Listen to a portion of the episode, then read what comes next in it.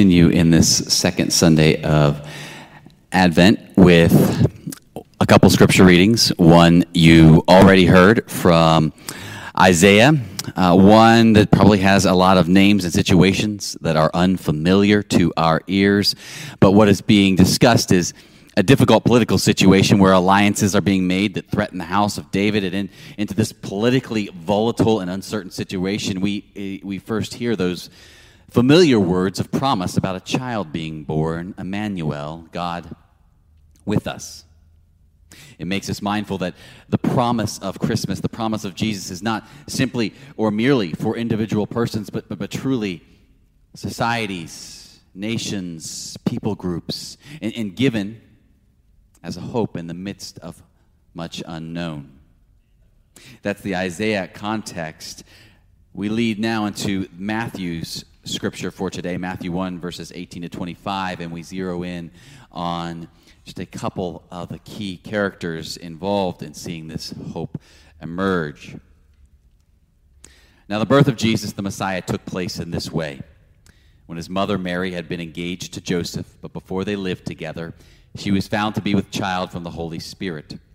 Her husband Joseph, being a righteous man, and unwilling to expose her to public disgrace, planned to dismiss her quietly. But just when he had resolved to do this, an angel of the Lord appeared to him in a dream and said, Joseph, son of David, do not be afraid to take Mary as your wife, for the child conceived in her is from the Holy Spirit. She will bear a son, and you are to name him Jesus, for he will save his people from their sins. All this took place to fulfill what had been spoken by the Lord through the prophet. Look, the virgin shall conceive and bear a son, and they shall name him Emmanuel, which means God is with us.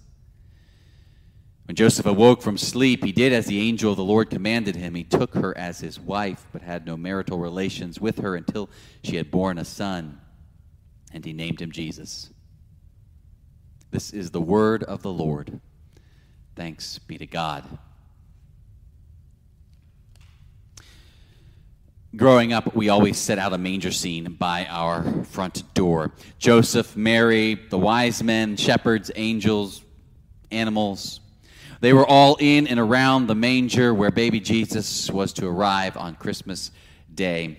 Now, a big part of this whole scene were the three sheep one for me and my two brothers. One had a, a B underfoot for Bobby, one had an M underfoot for Michael, one had an S for Scott. And every year on December 1st, these sheep would be placed about two feet away from the manger scene itself. The big question every year was will these three sheep make it to the manger scene by Christmas Day? If we behaved on a certain day, our sheep got moved forward toward the manger that evening. If we were a bit wild during the day, sheep might not move at all. If we were really out of hand, the sheep would move backward.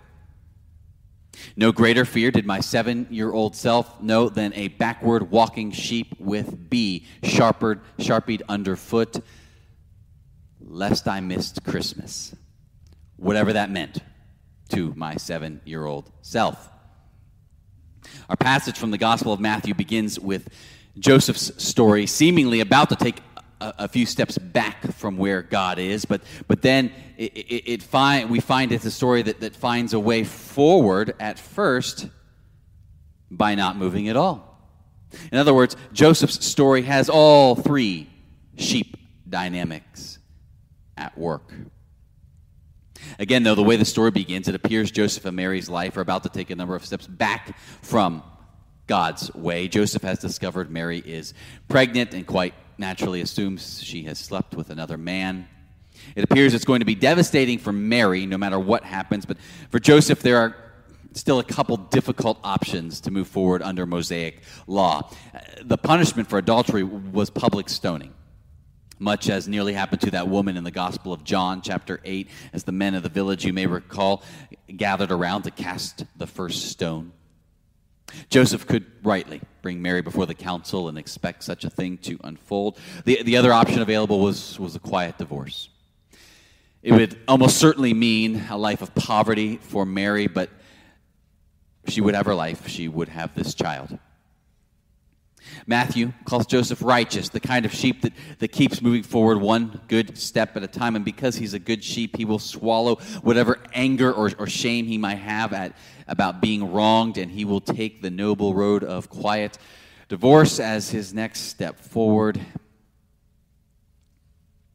My guess is if this story had continued this way, Mary and Joseph, they'd separated. Many years later, in Joseph's waning days, perhaps someone stands to give Joseph a toast.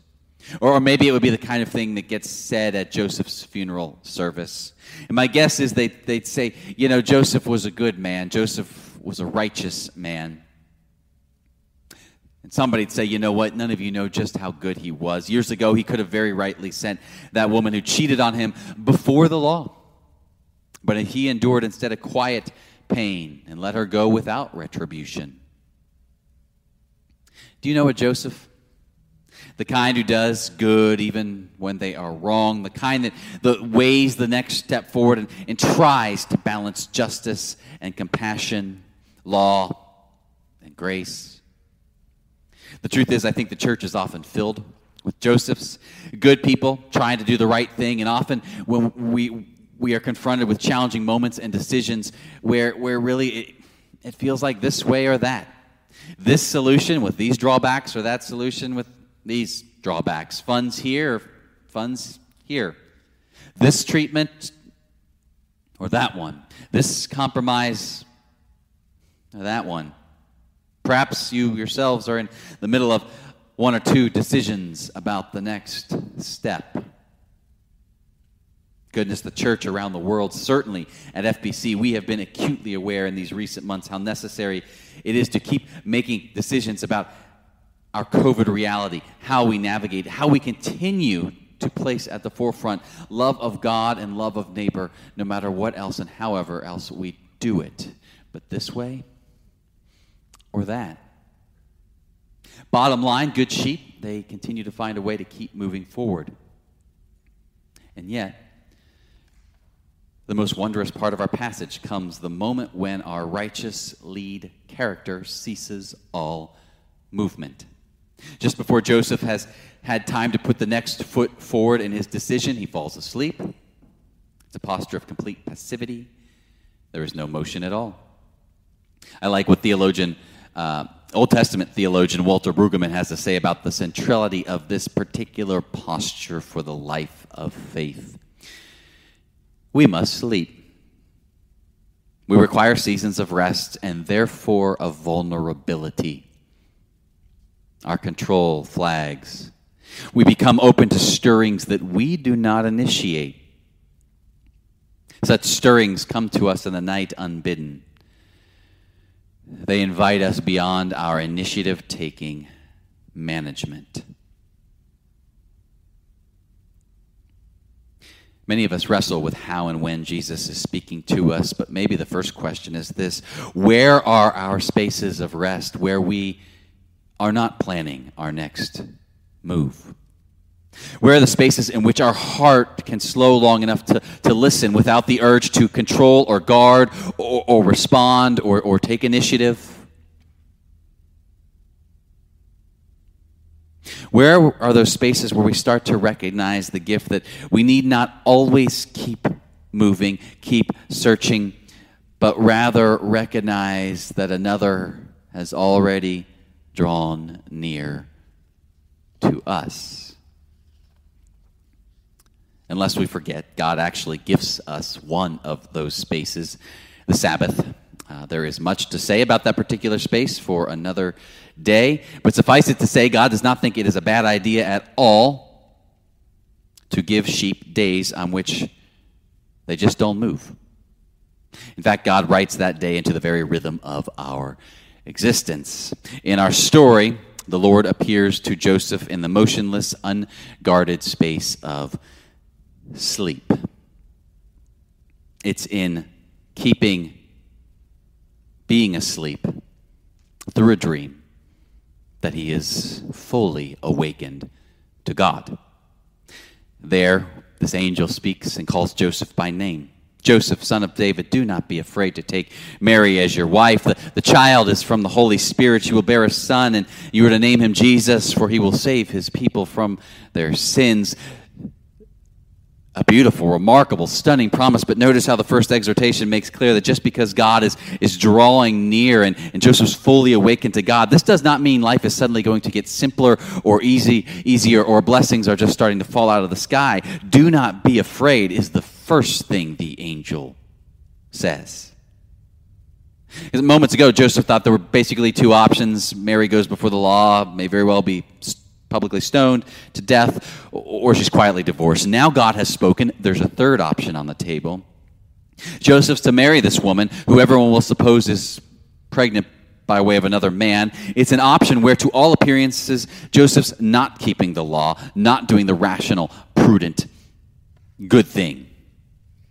In fact, it's undoubtedly a terrifying option as he considers the way it very well may affect his standing in the community his family, his friendships, his economic well being.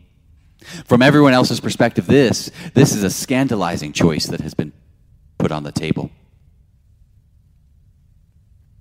And yet,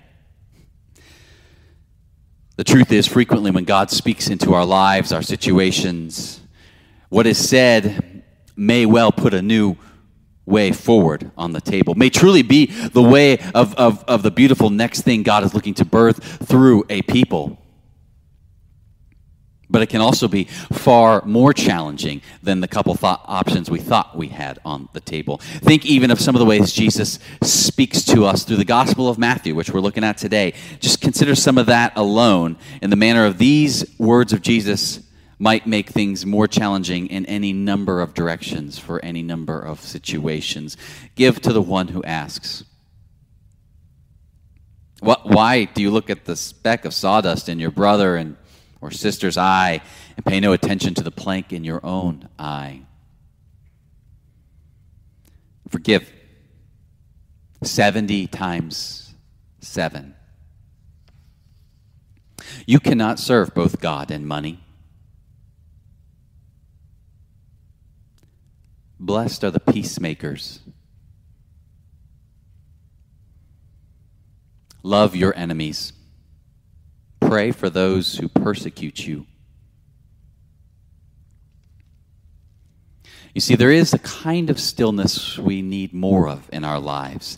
The, the vulnerable, unguarded space where we sheep do not move, that we might awaken to the God who has drawn near and is speaking.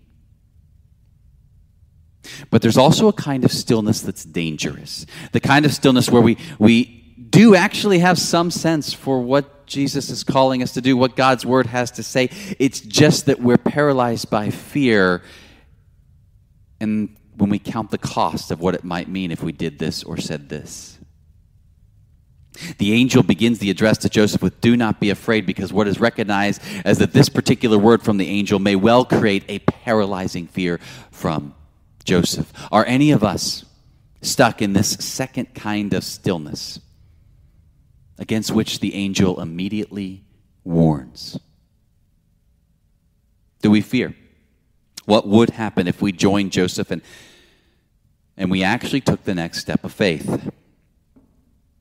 If we actually risked foolishness with our generosity in a certain direction, foolishness with our forgiveness, our love of enemies, our love of the other group, foolishness with our advocacy and care for certain people, certain situations? What if others saw us living out this foolishness? Do we fear the potential failure?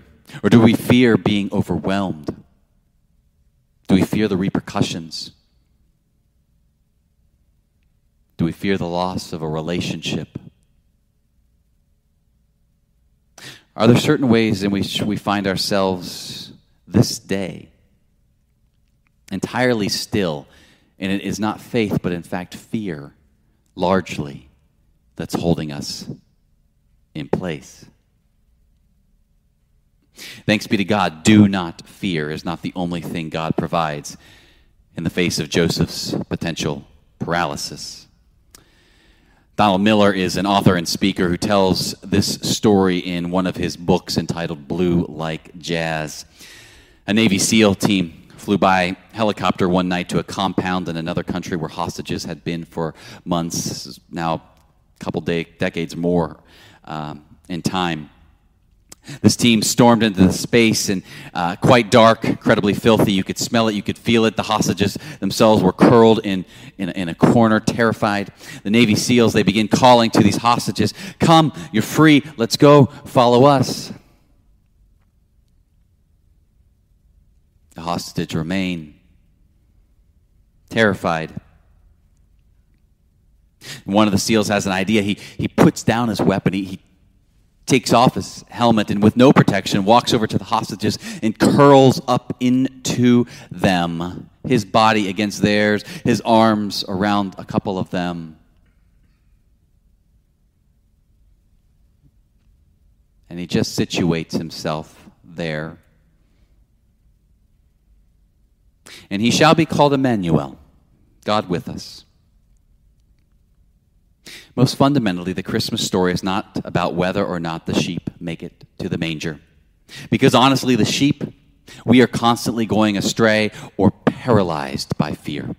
No, the Christmas story, it is about the fact that Jesus has gone to the sheep who are held hostage by fear, by injustice, and he has come to save us from our sin.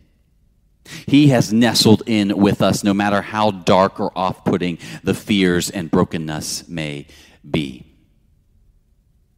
God with us. Perfect love dwelling with us, and perfect love, Scripture declares, perfect love casts out all fear. After a while, the Navy SEAL eventually stood in motion for the hostages to, to leave the dark and walk at that point a very unknown road. And they followed. And this God with us, Jesus, eventually stands, calls us by name, and says, Do not fear. Follow me.